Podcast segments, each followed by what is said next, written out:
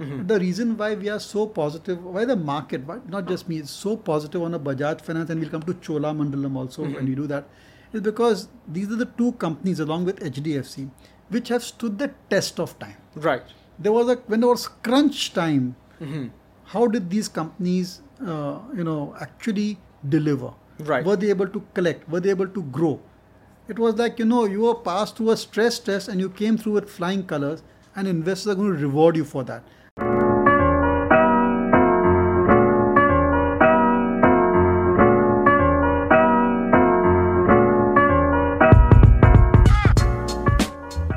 So welcome to the 16th episode of the Indian Market Story. Uh, you know, thank you for joining us at the podcast once again and sharing your knowledge.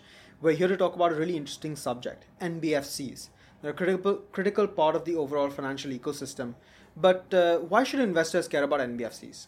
So, investing is all about buying high growth stocks, and NBFC is one of the highest growth sectors within India.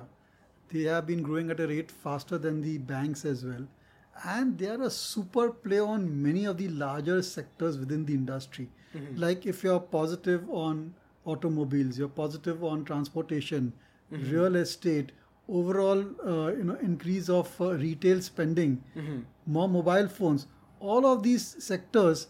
If you want to a single sector to play on all of them, that is NBFC. So from that point of view, it is clearly a, a play on rising consumer spending and rising consumer borrowing as well. Right. And the companies over there have done phenomenally well over the past few years. Exceptional track records. Right. So, I mean, there's no shortage of multi baggers in the space. I think Bajaj yes. Finance comes to mind. But I want to maybe talk about uh, the overall context within which NBFCs sit for a second. So, one thing that I recently came across is that India's overall household debt to GDP ratio um, is only about 35 36%. It sort of fluctuates between that range. Now, just for comparison, um, if you look at the US or the UK, they sit at about US is about 78%, uh, UK is 85%, Japan is, you know, 65%, and even China is about 70%. So it seems like households have a long, long way to go in terms of their debt absorption appetite and the amount of liabilities they can take and absorb. Um, yeah, absolutely. I think that's the, one of the key growth factors for the NBFC industry that India basically is underbanked mm-hmm. and the families do not have as much debt on their books. I think largely because the generation before us they avoided debt. Mm-hmm. Interest rates were also exceptionally high in India, so it didn't make sense to borrow. Mm-hmm. Uh, but now that interest rates have come down and we are seeing the spread of consumerism. By consumerism, I mean people want to buy flats, they want to buy mobile phones, they want to buy fancy cars, and they want it now. Right. they don't want to wait for it and save like the generation before us. Right. And that I think is the key trigger point for high growth within the NBFC sector. Yeah, absolutely. And if we look at India's overall liability picture, uh, I think there's about 83 lakh crores is the total liabilities of households. And uh, that breaks down to about a trillion dollars, which is about 30 40% of the overall GDP. 80% of that is still with banks and about 50-50 in co-op banks and you know commercial banks. But housing finance companies and nbfcs are only about 10% of the overall pie each. So do you anticipate that this uh, their share of the overall lending space will grow? Or is it that you know they will grow at the same rate as the banks? Or how do you anticipate their overall no no i think that nbfc growth rates will be significantly higher than bank growth rates. Within banks I you know that they have the private sector banks mm-hmm. and the psu banks the private sector banks are growth on credit is higher than the PSU. I think that NBFCs by and large will match the growth rates in credit in loan book of the private sector banks. And in a way, the NBFCs are like private sector banks. It's just that they're not banks. You know, right. the main difference between the NBFC of today and the bank is that the NBFC cannot take cannot open current and savings account right. for uh, the average uh, uh, you know a saver or the mm-hmm. average citizen. Other than that, operationally, in terms of regulation, in terms of operations, in terms of many other factors, reporting, they're pretty much the same.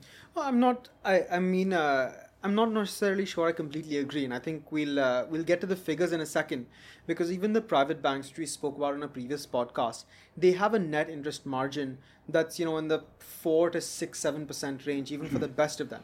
But some NBFCs are well above double digit net interest margins. So you know maybe this is a this is a nice segue to talk about some of the NBFCs, but it seems like the the business model for NBFCs is. Uh, a little different and maybe more robust than that of banks? See, the banks, the reason why the net interest margin is lower is because they have to put a large percentage of their deposits into reserve ratios, which are with the government, with the RBI, which are into certain specified bonds, which earn hardly any interest rate on them. The same thing is not true for the NBFC. NBFC can borrow 100, right, and lend 100. So there's no reserve requirement for them, which is why their net interest margins are higher. Also, NBFCs by and large are prepared to take on far more risk Mm-hmm. than the banks. And the higher the risk you take, the more the net interest income or net interest margin that you can earn. Right. Uh, the key thing about NBFCs, and we'll talk a lot about it in this podcast, is the collection efficiency. Right. All right. So, um, if I understand what you're saying, that NBFCs is basically a slightly riskier version of banks that have access to slightly riskier customers, but as a consequence get you know a little bit more of a margin on their on the funds they deploy, and there's maybe less risk mitigation requirements for NBFCs because they're not banks. That's right. I think, see, the government, especially the RBI, their view is that uh, when it comes to banks, they need to be extra careful Mhm. because that's where retail savings, Mm-hmm. retail deposits are involved. And any failure on the tap of the bank can have a major impact on the retail sentiment Mhm. and it has an impact on the economy as well. And generally, it is not viewed as very positively. Right. Whereas at NBFC, the main borrowing comes from institutions, Mm-hmm. the banks themselves, Mm-hmm. and various other uh, financial institutions. And then some of them also take deposits from the retail uh, Mhm. investors per se. So, from that point of view, uh, RBI is less concerned if there's a failure of a NBFC. Mhm. And let's put that in perspective. ILFS was one of the largest NBFCs in India, which uh, went bankrupt per se. 2018, if I'm That's not right. mistaken. That's right. But the impact of that was just not felt on any of the retail lenders or the retail depositors because they didn't have much of deposits from the retail side. Right. It was all about institutions who had lent money to ILFS, which got stuck per se. And now also, I think a large part of it has got resolved. Right. So that's a big difference between banks and NBFCs, and which is why I think there's a bit of a regulatory arbitrage between banks and NBFCs. NBFCs have it a little bit easier than the Mhm. banks when it comes to reporting, when it comes to uh, the loan parameters, when it comes to the type of loans they can give. So there are many, uh, I would say, nuances over here. And I think even as you described, capital allocation. If as a bank, you have to hold some deposits with the RBI, you have to hold some GSECs, and That's NBFC presumably there's lower capital Absolutely, allocation absolutely. requirements. It's up, it's up to the NBFC management to see how best they can manage their asset liability mismatch. Right. So um, why don't we start talking about the NBFCs and you know maybe some of the biggies in the space. And uh, I think one thing I know our viewers are going to ask about is Bajaj Finance, and I know that's a company that you love talking about as well. Absolutely. I think, um, you know, Bajaj Finance has been one of the most spectacular wealth creators within the Indian capital markets. It has grown at a compound rate, the stock price at 50% uh, over the last uh, 10 years or so. Yeah. and it's created many millionaires, uh, I would say. So the key thing of Bajaj Finance is let's just go back a little bit into history. It was called Bajaj Auto Finance. Mhm. It was a captive uh, NBFC of the Bajaj Auto Group, Mhm. and they used to use that NBFC purely to give loans against their scooters and motorcycles, Mhm. so that they could sell more scooters and motorcycles. Mhm. And uh, then somewhere around, I think in 2006, Mr. Rahul Bajaj decided that he had two sons and he had to kind of, you know, make sure that each one had their own responsibility. Mhm. So the younger son, Sanjiv Bajaj, he got the insurance and the NBFC business. And the elder son, Rajiv Bajaj, who was anyway managing Bajaj Auto, he continued with Bajaj Auto. Right. And can you imagine that since that point of time, Bajaj Finance has gone from strength to strength, strength to strength, and now its market capitalization is about four and a half lakh crores versus 1.38 lakh crores of Bajaj Auto. wow. So it's just What a story. absolute story that uh, the subsidiary company of, uh, of the Bajaj Group, the smaller company, yeah. has grown at phenomenal pace the last uh, 10, 15, 10, 15 years or so. And uh, it's been absolutely the bluest of blue chip stock that one could own within the NBFC space. Yeah. And all of that credit, not all, large part of that credit should go to its MD, Mm-hmm. Rajeev Jain. Yeah. And it is his vision and his, uh, you know, thinking that the real growth in the retail lending would come in the consumer side. Right. So Bajaj uh, Bajaj Finance is India's largest consumer finance company. So any gadget you want to buy, white Right. goods, mobile phones, electronics, Bajaj Finance is there to give you that particular gadget on EMI. That's really interesting because I think one thing we've spoken about in previous podcasts is that once India's sort of once income levels have crossed subsistence levels, the question then becomes where are people spending that extra money? They're spending that extra money on discretionary products. And the first discretionary product that people seem to be buying in India is mobile phones, white goods. And Bajaj Finance, by financing that, is really helping to capture that marginal increase in income. Absolutely. And they started this in a such a, I would say, interesting way, where they would have their own executive present at all of these electronic stores. And anytime a customer walked in over there and he was looking at buying, they would approach him and they look, you know, why don't you go for this product and this and this, and we will just finance it for you. Wow. And the thing about it is that they were the earliest in the game. And if you go to any electronic shop, there's only one NBFC that the owner will deal with, and that was preferred partner was Bajaj Finance. And they had this edge for a decade or longer. Mm-hmm. Now, of course, there's a lot of competition. Everybody wants to emulate Bajaj Finance's business model, but they are miles ahead. And the main thing about Bajaj Finance is its collection efficiency. I mean, we have to if we have to we have to rate NBFCs. Investors have to rate NBFCs only on the success of the collection. Right. In India, it is very easy to increase the loan book.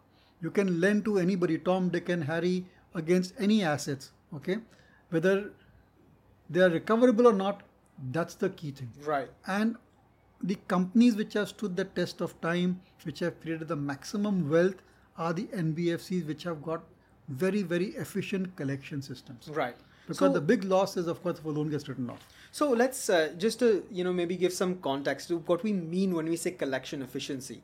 So ultimately, it's about you know recoverability of the loans, Absolutely. and that comes down to gross or net non-performing assets. And you know one thing that we've discovered is Bajaj Finance that the two core figures that honestly still shock me. Um, their net NPAs are 0.62%, and they've stayed at that level or thereabouts that level for the last five years, which is unbelievable. And you know, on the flip side, their net interest margin is 13%. Yeah. It's You can't get your- 12.7. you can't wrap your head I around just, it. I don't understand. I just, I, I just, I can't compute it because you can't be borrowing at less than seven and a half, eight percent because That's, that's, the 7.26% is the borrowing rate. Yeah. Right, 7.26%. So they're charging 20% interest and they're not even, you know, all those loans are coming back. Only 0.62% of their loans are going bad. It's unbelievable. No, no, no. 0.62% is the net NPA. Right. The gross NPA could be anywhere, one, anywhere from 1.5% to 2%. So 1.5 2% of their loans are going bad. So let's just keep that in Yeah. perspective. But, uh, you know, that's the business model all about. See, when you lend to the consumer, a lot of these are technically unsecure also. I mean, when you lend against a mobile phone, what security do you have? Mm-hmm. It'll se? depreciate very quickly. Exactly. So, and they are short-term loans, one year, two years thereabout, because they are consumer loans largely. So, therefore, they are able to get that uh, you know high interest income, Mm-hmm. high interest rate from their borrowers. And what Bajaj Finance has done is that they've gone across the board. They'll do gold loans, they'll do uh, housing loans, they will do working capital loans, loan against properties. You name the product, they are there to lend lend to you against it. Okay. And there's a lot of cross selling opportunity also because they just keep on gathering more and more customers, running into millions. And now they have developed a beautiful ecosystem around cross selling other financial products as well. They're building a super app, Yeah. uh, which can, you know, which merchants also can connect into it and generally create a very uh, easy way for their customers to save, uh, borrow, and invest. Right. And I think that's reflected in their growth figures. Their overall uh, loan book or net advances is growing at, I think, 16.58% over the last five years, which is a very healthy growth rate. And uh, the market seems to be valuing their overall business very, very robustly. I think that PE is at 39 or thereabouts, which is. Yeah, Um, it's one of the most expensive NBFC in the world, I would say. And look, when you talk about 13% uh, net interest margins, 23, 24% return on capital employed, and super collection efficiency, I think you're going to be rewarded. And that's what has happened in the case of Bajaj Finance. But I must say that, uh, you know, the base is keep, keeps on increasing. So to grow at a, such a large base, going ahead may be a bit difficult. Competitive intensity also is coming uh, very strong and heavy. Uh, I think Jio uh, Financial Services, when it gets launched, they will also look at consumer finance, and a lot of the other companies are also looking at entering into the segments where Bajaj Finance is present. The Piramal also have great plans to enter into consumer finance. Let's see how it plays out. Uh, there's enough room for everybody, but I think the base effect will come into play for Bajaj Finance, and you should expect that going forward, the next five years will not be as fast in terms of growth rates as the last five years have been. All right. So I think that's a really interesting summation of uh, you know the hero in the space, the the absolute market the absolute leader. hero. I mean, it's miles and miles ahead of any other NBFC, Mm-hmm. and the only other NBFC which has uh, created this much success and shareholder wealth is HDFC. But it is now subsumed into HDFC Bank, and we would have spoken a lot about HDFC also if this podcast was done a few months ago uh, when HDFC was a standalone entity. And HDFC for on its uh, has got uh, a super track record, Mm-hmm. and again not only in terms of uh, giving uh, the loans and to the retail sector, but also in terms of collection efficiency. Right. They're amongst the best over there as well. I think we'll come to HDFC and the impact it had on the housing finance space in a little bit. yeah, yeah. But let's maybe talk about another diversified, you know, NBFC in the space, uh, L&T Finance, which is much smaller in comparison to Bajaj Finance, but still quite a creditable company. So what's their history? I mean, L&T is, you know, an infrastructure company. How did they get into the NBFC business? See, you know, India, we had this, uh, RBI still has this rule that they do not want uh, business houses to own banks. Yet, business houses always required some kind of a vehicle to finance their customers. And that's where NBFCs came into play. So, basically, we talked about Bajaj Finance. It was a captive finance company for the Bajaj Group to lend to its customers. Similarly, with Larsen and Toubro, where they felt that they, uh, the their customers, uh, be it the infrastructure uh, companies who they did projects for, or could be the real estate developers for whom they built the buildings, they required finance. And L&T thought that uh, you know by having a captive finance company, they could get garner more business for their main EPC and construction business. That was the whole idea, and that's how L&T Finance was born. And eventually, L&T Finance uh, went into across all the products, whether it was uh, vehicle finance, tractor finance, farm equipment, Uh, real estate loans, housing loans. So they became a complete multifaceted uh, finance company, just on the lines of mm-hmm. Bajaj Auto, Bajaj Finance as well. But the thing about L&T Finance is that post the ILFS crisis, there was a crunch time for them. Mm-hmm. Two, three things went wrong for them is that they had big ticket loans to a lot of the mm-hmm. developers and to infrastructure projects, and those soured because of which they had to take massive hit on their balance sheet. At the same time, even on the retail side, the lending standards I would say were not as uh, sharp as some of the mm-hmm. other NBFCs, at least not compared to Bajaj Finance. Mm-hmm. And there also their NPA started to spike up. Yeah. But eventually, I think the beauty of the NBFC space, Navarum, is that the net interest margins are so huge, and the actual net interest income, mm-hmm. net of all the and the profits, net of all the costs, are so robust Yeah. that it can take care of all these NPA spikes which come from time to time. Right. So you could have volatility in the net profit because of these spikes in NPA, but the overall pre-provisioning profit that remains pretty much steady. Yeah. But I mean, maybe let's give our viewers a little bit more context on you know the L&T Finance figures, uh, because I guess in comparison to Bajaj Finance, where they've grown at 16% compounded over the last five years, L&T Finance's overall advances have fallen by 25% over the last five years, which is 4% compounded, and their net interest margin is only at roughly 6% or so, and their net NPAs are also much higher at roughly 2% and uh, I think that's because they've maybe moved away from project finance. Exactly. post Wholesale the- to retail. Yeah. That's right. So L&T Finance at one time had almost 50% wholesale, and they had this uh, target in mind where they wanted to get it to 80% by 2025. But I think they've got it to 80% in this uh, financial year itself. So as a management, they have worked very hard and they have learned from their mistakes. And now L&T Finance is a largely retail lender, and that does give a lot of safety to investors uh, because typically, you know, retail lending, if you go, if it's ours, it doesn't spike up. It is not bulky in nature. Mm-hmm. You know, certain sectors, certain pockets, certain states, you may have a rise in NPA, but if it is pretty well diversified, it is generally manageable.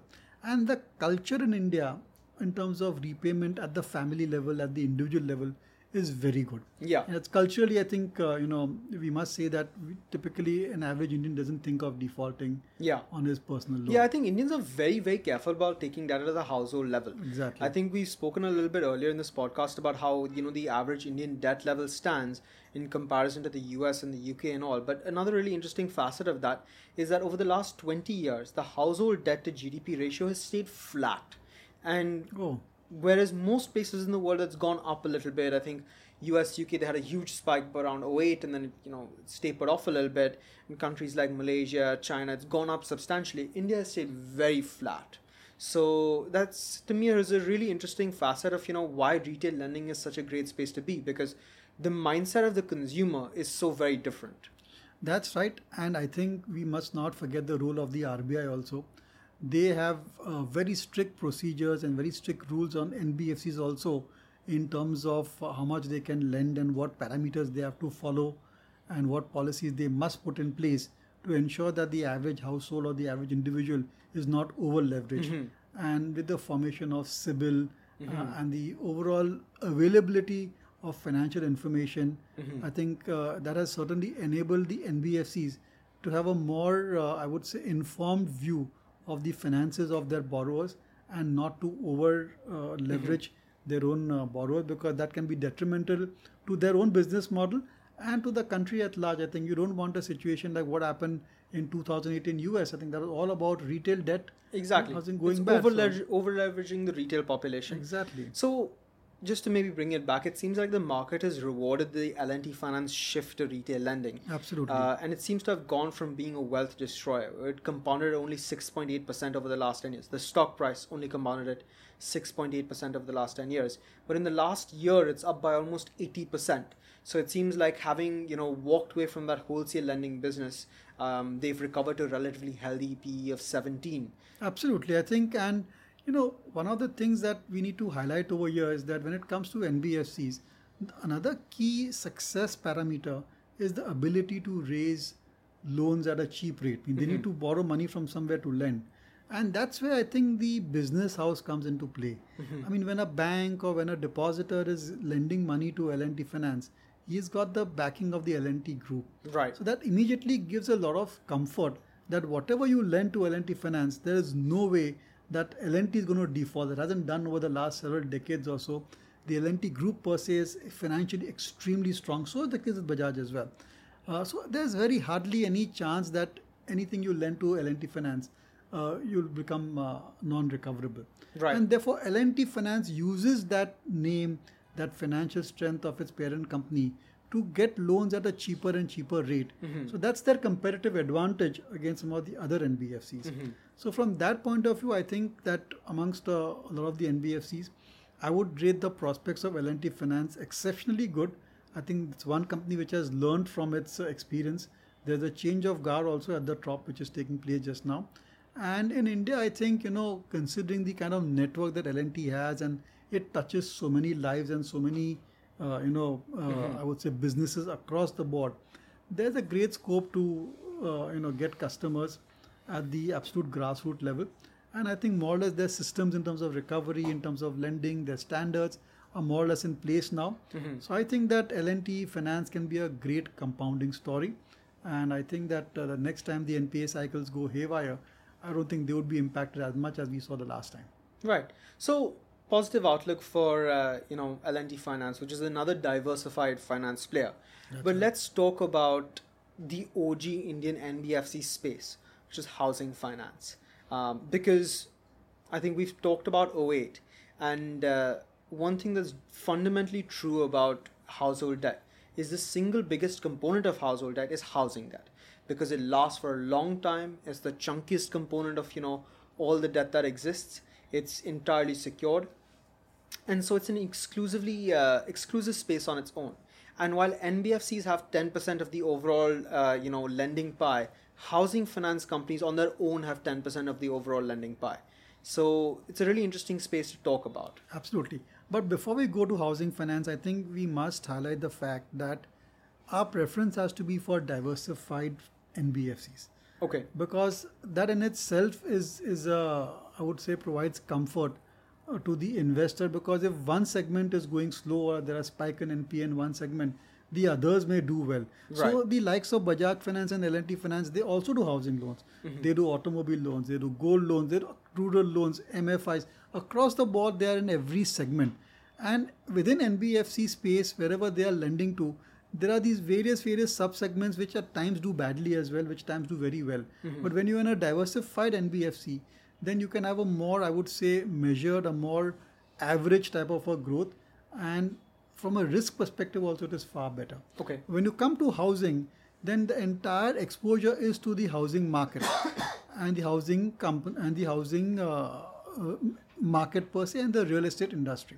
So if values over there start to go down, or if the real estate industry is in a bad shape and there are no volumes taking place, new home sales are slow, then automatically growing the credit book becomes very difficult for a housing finance company. Mm-hmm. And that's where I think the problems can start because then every housing finance company has its target. They want to mm-hmm. grow at 10 15%, but there's not enough volume. So then what do they do? They start to lower the lending standards. Right. And that's where the problems start. So and when that's it comes a, that's a repeating story. I think housing housing credit bubbles fueled by uh, you know trying to hit lending targets is a really common story across the globe. I think it's just happened in China where you have the likes of Evergrande Group that wanted to hit their targets and so they you know expanded it, their their housing lending book. that's true in China. so- Yeah. Yeah. In 08, it was the US. In the 90s, it was Japan. So, housing finance has this giant structural risk where there is the opportunity, or rather, the risk of structural cyclical fluctuations um, that completely wipe out, you know, a lot of wealth. That's right. I think, uh, and that's one thing to be very cautious about uh, within the housing finance company uh, space. That uh, you need to have an eye on the real estate values. I mean, so far in India, we have never had a really bad real estate cycle where housing prices have fallen by 30, 40, 50%. There have been periods of stagnation, but never actual ma- massive decline in housing values. And therefore, the housing finance companies have been protected from that point of view. So, uh, in a way, uh, you know, these housing finance companies are not being stress tested Yeah. for what we saw in, in the other uh, other economies and uh, globally. But my sense is that by and large in India, uh, again cultural, when you are borrowing against a house, the house is the most precious uh, property of Right. your life, and it's highly unlikely that you would want to default on it. I mean, it's a shame uh, to be uh, you know, thrown out of your house. It's, Mm-hmm. Yeah, it's yeah, got yeah. a taboo attached to it.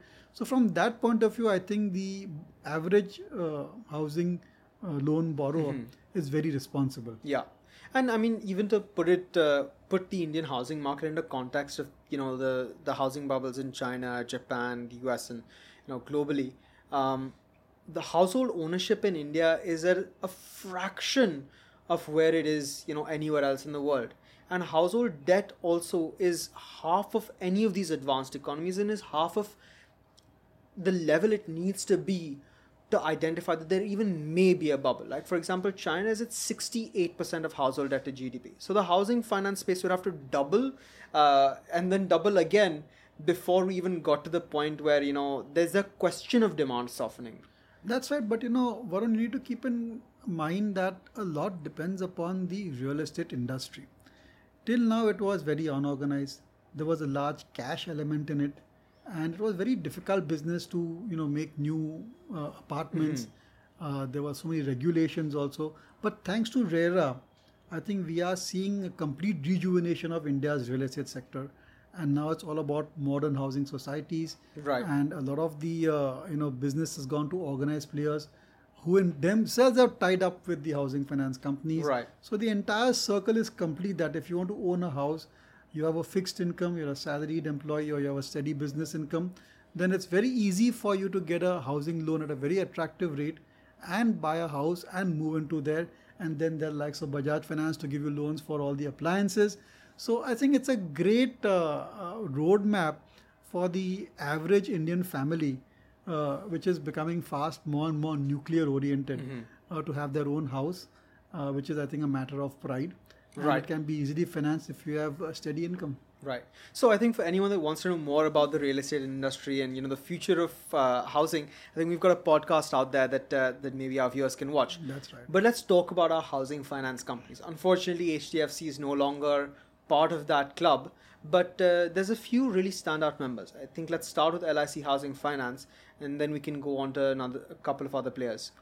That's right. See, so but after HDFC, there are some other companies which come to mind which have done well on the housing finance space. LIC Housing Finance, uh, Canfin Homes, PNB Housing, and there are a few others as well. Uh, but the key thing, though, what HDFC stood apart from all of the other housing finance companies is that they did not indulge in real estate loans to developers. The problem which happened with LIC Housing Finance a few years ago is that again they lent money to real estate developers, and uh, this developer finance is what soured for LIC Housing per se and led to a spike in their NPAs, which they are just about recovering from just now. Canfin Homes uh, focused largely on retail loans, did very well, but they have had some problems in terms of uh, actual some issues with retail loans. Also, there have been some uh, minor scams and scandals around the lending uh, to the retail uh, borrower as well. And their CEO also left in a bit of a cloud. So, but coming back to LIC Housing So, Finance, I mean, I have a couple of questions about Canfin, but maybe before we get to Canfin, let's give our viewers a sense of you know the LIC Housing Finance numbers, so they understand the context within which within which you know these uh, these companies operate. So, you know, two two things really stick out to me. Over the last five years, their average uh, net interest margin is just around two point five percent, and over the last five years, their net NPAs are also around 2.5%. More in, I mean, the most pertinent example of what you pointed out of, you know, giving developer loans in 2018-19, their net NPAs were at 1%.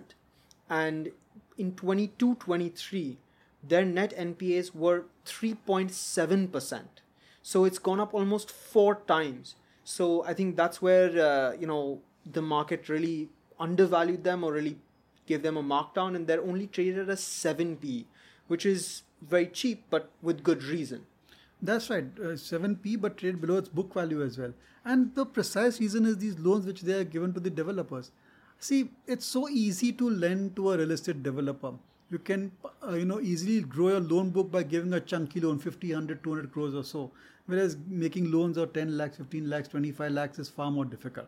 So that temptation is always there from a real estate finance financier that let's do just big ticket lending and meet our targets. And the interest rates you can get over there also are pretty decent mm-hmm. because typically the real estate developer has very little access to finance as well.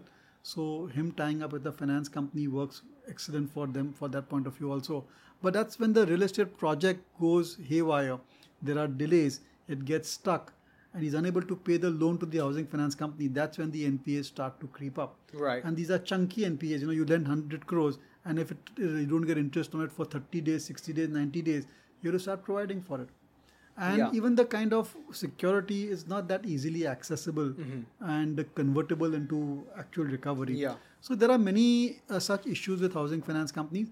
But I think by and large, uh, if you lend safely to the retail sector, small ticket loans, loans against properties, it's a great business. Right. Because as you said, the level of ownership is low, and that's only going to grow gradually as we go up. As a product, it's amongst the safest lending product within the entire NBFC space because of the large quantum of uh, security which is there, which being the man's um, house, which, which Yeah. is unlikely going to default on. So let's maybe walk away from LIC, which is you know really not necessarily manage their loan book, but particularly well, at least on the surface of it, to Canfin.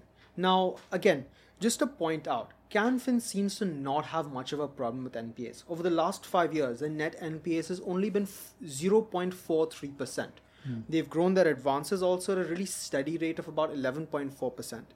Net interest margins are also relatively stable at 3.4%. Of course, it's not where you'd like for it to be, but it seems like they've grown in a responsible manner. Absolutely. And you know, Varun, don't get too um, perturbed about low net interest margins for housing finance companies because the cheapest housing loans are the cheapest loans are the housing loans and they're lent at about anywhere from 9% to 11 12% and the housing finance companies are borrowing at 7 8% or so so therefore the net interest margin will always be in that 2 to 3% type Right. of a range the beauty of canfin homes is that their steadfast focus on the salaried borrower. Mm-hmm. Okay, uh, 80 90% of their loans are to the salaried uh, class, and that's why I think there's a great deal of, uh, I would say, comfort. Very low chance of uh, any default over there. In India, you hardly have those large waves of uh, you know unemployment or people being thrown out of their jobs. By and large, once you have a job, steady income comes in, the salary is there. The housing finance companies cut the EMI straight from your bank account itself Yeah. the day the salary comes. So you then start working with net of that amount. So so long as you have a job and you have the salary coming in, you won't have a problem with recoverability. And Canfin Homes is largely in the southern region. Where I think I think that the borrowers they are far more responsible than the northern and the eastern region. God, that's uh, that's going to get cut up, and we're going to get a lot of comments Yeah. on that for sure. and at the same time it uh, leverages the canara bank network extensively there are a lot of referrals and they're able to raise resources at a very attractive level because of the parent company being canara bank so again they have that kind of a guarantee Yeah. unspoken guarantee Yeah. that if you give deposits or loans to canfin homes there's hardly any risk of it being uh, Right. default A giant wealth creator as well. I think over the last 10 years, they've compounded at 40% year on year. So still a, you know, a giant wealth creator. But I have a specific question over here. Canfin is still only valued at a 15 P multiple. Um, they have a track record of growing well. They have a track record of quality NPAs. They have a, you know, backing of, you know, a Canara Bank, which is, you know, allows them to access credit relatively cheaply. Why, are, I mean, are they undervalued? Am I missing something? Why is they, I mean, because the average Nifty 50B is 20. So they're under the Nifty 50 average. Yeah, that's right. See, the reason for that now is that let's just uh, go a, a bit deeper and granular into housing finance companies and where the problems are for companies like Canfin Homes and mm-hmm. LIC. So, Canfin Homes, LIC Housing, PNB Housing, HDFC, mm-hmm. they had an early mover advantage. Mm-hmm. And uh, they, they were easily lending to the salaried class. Mm-hmm. But now banks also have upped their tempo when it comes to housing loans, mm-hmm. and they're also focusing on the same salaried class of borrowers. So there is intense competition in the core borrower group of these companies. Mm-hmm. So the street feels that company like Canfin Homes, LIC Housing, PNB will have it very difficult to grow their loan book at the rate that they have been doing in the past. In the past, they could grow at 15 17% very easily. Now, I think to grow at even a high single digit will become difficult because of the competitive intensity which is there in housing loans per se, especially from the banks. And banks will always have an advantage over NBFC because their cost of funds is lower. So, from that point of view, the growth rates uh, may be subdued going forward or so. Now, that's the reason why Canfin Homes, LIC Housing are trading at these low price to earnings multiple because I think the best part of the growth is behind them and it's unlikely that you know they can grow at the same growth rates. But there's a new generation of housing finance companies also, and we'll talk about them. And they are focusing more and more on semi urban, rural lending, and they're going towards the non salaried class, where it is very difficult to judge their repayment capacity. And that's where their edge is, and we'll come to that as well. So within the housing finance, they have the old housing finance companies, which have got steady stream of borrowers, safe ones, but everybody's looking at them. And then there are the new generation uh, in uh, uh, housing finance companies, where they are doing something innovative, Right. something different. So let's talk about this new generation of housing finance companies. Aavas and New Housing Finance Company, as as you described, are uh, seemingly the two new generation housing finance companies. Both are relatively expensive at a PE of about 30, but they also show strong growth prospects. So what are they doing differently? So Aavas and Home Fir- Home First, I think, are the two companies which we are covering just now. And if I may just you know go back a little bit uh, to a very interesting story, uh, that HDFC had a company, subsidiary company called Gujarat Rural Housing Limited, GH, uh, GRHL. It was an outstanding performer, Varun, great wealth creator. And Gujarat uh, Rural Housing's main business model was, as the name says, to lend to the rural areas in Gujarat. They would lend for people to build small huts, small houses, and uh, they would lend to uh, borrowers who hardly had any, uh, I would say, financial records. They were non salaried employees, they were small businessmen, even artisans, and the ticket size was very small. And they grew that business phenomenally well till HDFC sold it to Bandhan Bank, and it got merged into Bandhan Bank per se. So when I look at Aavas Financiers and look at Home First, and there are a few others over there as well, I think their business model is very much similar to this uh, Gujarat Rural Housing Finance Limited, where they are going deeper and deeper into tier two, tier three, tier four as well. They are focused over there uh, because their borrowers do not are not on basically non-salaried. They are in the unorganized sector. Uh, getting hold of their financial data is very difficult. But they have uh, set a system. They're looking at many other parameters, and they have done something different when it comes to identifying what the right amount of loan should be given, and then how to recover it. They have got those deep relationships with those customers. They have got feet on the ground, and they are ensuring that uh, you know they're able to lend responsibility and collect it as well. Yeah. And that's where there's a huge scope because those are the people who cannot easily access bank loans. Those are the kind of borrowers who cannot get money from an HDFC or a Canfin or a PNB because it just won't fall in their parameters. Yeah. But that's where the likes of Aavas, uh, Home First, and some of the other Aptus Housing, these companies come into play, where they have devised very strong uh, systems of identifying the right borrower, assessing his borrowing capacity, and being able to recover it. Yeah. So I mean, these their numbers really bear this out as well. Absolutely, I think Aavas and uh, sorry was Home First. Home First Finance. Both of them are growing at about 19% compounded over the last five years, which is well above LIC, which I mean we you know we want, don't really want to discuss, but even above Canfin, which is only growing at about 11%. So they're growing faster, and presumably that's why they're commanding a higher PE of roughly 30 for both of them. That's right. And uh, the market is still huge for them. They have just about barely scratched the surface in a few states. They have a long way to go in terms of going deeper and deeper into the country. So, from that point of view, I think they have a great, great future ahead of them. Uh, but one caveat over here that I don't think that they have seen a down cycle Right. and that's the time when they get tested.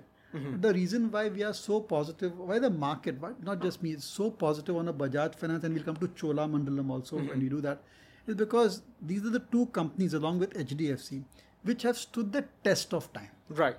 There was a when there was crunch time. How did these companies, uh, you know, actually deliver? Right. Were they able to collect? Were they able to grow? It was like you know you were passed through a stress test and you came through with flying colors, and investors are going to reward you for that.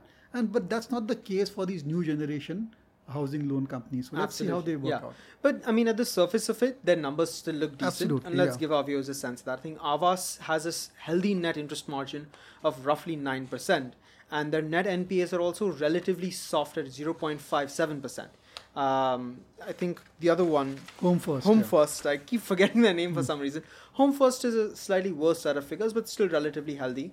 Net interest margin of four, 5.4% and net NPAs of about 1.2, 1.3% thereabouts. So you're right. I mean, they haven't been tested. Uh, they've only been listed a year ago, so they have a long way to go. Um, but at the surface of it, their figures look healthy. That's right. And don't miss the fact that the net interest margins, th- that being what rate of interest they lend and what interest they borrow, is nearly double the traditional housing Right, finance company yeah. because they are really lending to the uh, the unbanked, uh, the uh, the the average Indian who has, doesn't have access to uh, le- to loans, and therefore they're able to charge a higher interest rate. I mean, that's I mean, there's so much scope for that because if I just look at the broad macro figures, there's about 60, 70 million people that file tax. Um, and only 20, 30 million or so that pay tax. And so, realistically, if you think about the salaried class that's earning money, filing tax, there's really only 20, 30 million people, and that's growing at you know 10, 11% or so. Um, but the non-salaried class, the small businessmen, the the freelancers, the entrepreneurs, the you know the the chai walas, the sandwich walas, yeah. They that don't have a formal you know banking history or at least didn't have a formal banking history until UPI came to the fore. Um, all of them are not really accessing credit. I think the credit penetration in India is only four percent. So these guys, Aavas and Home First, have a huge scope to grow. Absolutely. And they are again lending against a very solid asset. I suspect that uh, you know a lot of it, some amount of it, uh, maybe undervalued when it comes to uh, Mm-hmm. the loan that they are giving against that asset. So from that point of view, I think it's a very safe lending and enormous scope because of the geographical coverage which they can still uh, look at expanding into. Yeah. So let's maybe move on from. I think we've had you know two different types of housing finance companies. I want to take a moment and maybe go in a completely different direction with Piramal because uh, there's been a lot of corporate actions over the last several years in that company. Um, makes it very difficult to understand, very difficult to value. So what exactly is happening with Piramal? What have they done? Where are they going? What's going on there? Okay. So Piramal Enterprises was uh, in the last decade, in 2010 or so, they were uh, India's one of India's largest pharmaceutical company, and they felt that uh, you know uh, it was a good uh, opportunity for them to exit the pharma business at premium valuation. So they sold the entire pharma business at 3.7 billion in 2010 to Abbott. And with that kind of money coming into uh, the company, they thought that they should look at growth avenues. And according to them, I think financing business was a great growth avenue. So once they sold the company for 3.7 billion, did they have any business lines in place, or was it just a pure pot of capital? No, they had uh, India generic, India India generic business, India consumer business. They had contract uh, contract manufacturing as well. But the uh, the branded business, the branded generic business in India, that was sold to Abbott, and that was a huge chunk of the company's uh, profits and revenues. Right. So you suddenly had a lot of cash. Some of it they distributed back to their shareholders in form of dividends, buybacks. But by and large, it was a very cash-rich company, and uh, to start a finance company, you require the initial capital, and that's where they thought that you know they could have a slightly differentiated business model and get into the lending business. Now the irony is that uh, when it started getting into the lending business, we all thought it was a great uh, strategy from their point of view. Sorry, just a quick question. So, just to establish the timeline of this Piramal story, when did they sell this business to Abbott for three- 2010. 2010? Okay. And 13 years down the line, okay, I had this figure, I checked it out. 13 years down the line, Abbott has a market capitalization of 51,000 crores, and the combined entities of Piramal, Piramal Enterprise and Piramal Pharma, have a market capitalization of 37,766 crores. So I really question the wisdom of exiting a thriving, interesting, high growth business like pharma. It's a future proof business, right? Exactly. I mean, we look, we, I mean, maybe it's the benefit of hindsight, but the pharmaceutical business is a great business to be in because Absolutely. not only from an Indian perspective where healthcare demands will continue rising, but globally also the population ages, healthcare demands will continue rising. In 2010, you would rate Piramal with uh, Dr. Reddy, Cipla, Lupin, around that level in terms of market capitalization. Now, that entire group is worth 38,000 crores. The likes of Cipla, Dr. Reddy, Lupin, Sun Pharma have gone miles ahead. So I'm not sure whether the great decision to sell the pharma business at that point of time. Uh, I mean, we all are wiser in hindsight. Yeah. But uh, nonetheless, I think things didn't work out well for Piramal Enterprises as well because uh, their focus on lending was to the real estate developers. Oh boy. And that's where things went really horrible. Uh, again, very easy to grow the loan book. You're sitting on cash. Mm-hmm. Yeah. You can borrow at very fine interest rates. You need a huge class of uh, borrowers. Yeah, yeah. And at that point of time, the real estate industry was doing pretty well in 2010, early or thereabout, 2015, 12, 13, 14. Uh, so they found ready borrowers and they lent money to the real estate developers. And one by one by one, as those real estate developers started to fail, Piramal Enterprises had huge NPAs, and a lot of, I would say, uh, um, sentiment got soured in the company because of their lending strategy. Right. It turned out to be not a great strategy. Mhm. They also realized it that they needed to grow the retail book. So they went and bought Dewan Housing Finance, which was again a beleaguered housing finance company. We are not talking about it, thankfully. It's one of the SAR chapters in the NBFC space. So they bought the retail book of Divan Housing, and now they want to grow the retail housing finance uh, uh, loan book. But they were late in the game. The likes of Bajaj, L&T, Canfi, Yeah, New yeah, Generation, yeah. they have gone miles ahead. Yeah, I mean, I one thing that strikes me is that if you want to be a quality player in the retail lending game, it's all about origination and distribution. Absolutely, you got it right, Varun. It's origination, distribution, and, And recovery. Yeah. collection. As, as I, I always start with origination, distribution, you always finish with recovery. yes. And that takes decades to build up. That takes, Exactly. Absolutely. It's a, Network, getting the right resources in place, technology platform, the right talent. talent. Yeah, yeah. So there are many, many aspects, and I think Piramal Enterprises lost four, or five good years in trying to focus on wholesale lending Mhm. when whereas they should have done retail lending. It would have been Right. a different place zone Right. altogether. Of course, they are making cost correction just now. Let's see how it plays out. But the street has hammered the stock down. It is available at very attractive valuations, but yet it is not finding part of many portfolios because it's a business, it's a company which is in transition. Mhm. So we don't really know how successful they will be on the retail lending side, Right. housing loan side. And as I told you earlier, there is intense competition over there as Yeah. well. So from that point of view, the going is going to get tough for Mm-hmm. Piramal Enterprises. Now they want to go into consumer loans and take on Bajaj Finance.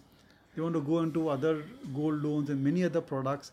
But you know, it's a it's a tough task. You know, you don't have an early mover advantage, and there's a great deal of competitive intensity also has increased. So I would say that it is a, uh best. There are better choices. Yeah, within seems the- like a complete lack of strategic clarity. I mean, you're a pharma company, then you'll be a wholesale lending Exactly. company, then you're a retail housing finance, then you're a consumer consumer lending. It's it's there's a lot of things going on, and none of it's going well. Exactly. Um, but never ever write off Mr. Ajay Piramal. He's another shrewdest industrialist in India. And uh, I would say that uh, sooner or later he may pull a rabbit out of the hat and take this company to the next level. They tried to acquire Shriram Finance as well, directly, indirectly. That also did not work out. So, you know, he's a busybody. You know, he'll do something to make sure that Piramal Enterprises is back to its uh, pinnacle.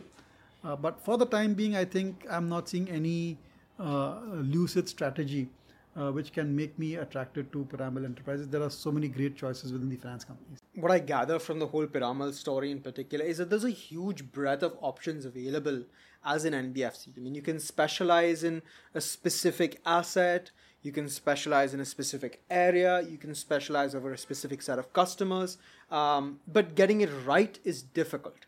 And um, I think we've so far covered off some of the biggies in the space that have got it right and some that have got it wrong, particularly with housing finance and you know diversified NBFCs. And um, hopefully next time for our next podcast we can provide our viewers with something different by talking about hyper specialized NBFCs in the auto, gold, and microfinance space. Yes, absolutely, Varun. It's a vibrant industry as we can see, and there are many sub segments, and uh, there are some interesting stories in the auto uh, segment, auto lending, as well as gold loans and microfinance. And microfinance is really the upcoming sector. Yeah, and uh, I was just looking at the figures for the next week's podcast, and you know, um, some of their net interest margins as well as their collection efficiency is much better than even some of the housing finance companies we've discussed. So, a really, really interesting set of companies to discuss, and um, hopefully, our viewers tune in next week as well for uh, for more on the NBFC sector. Absolutely, enjoying this podcast. This podcast is produced by Elixir Equities Private Limited, a SEBI registered research analyst. Registration number INA 00004787. The information provided in this podcast is for educational and informational purposes only and should not be considered as investment advice. Investment in securities market are subject to market risk. We strongly advise all investors to read all related documents carefully before investing.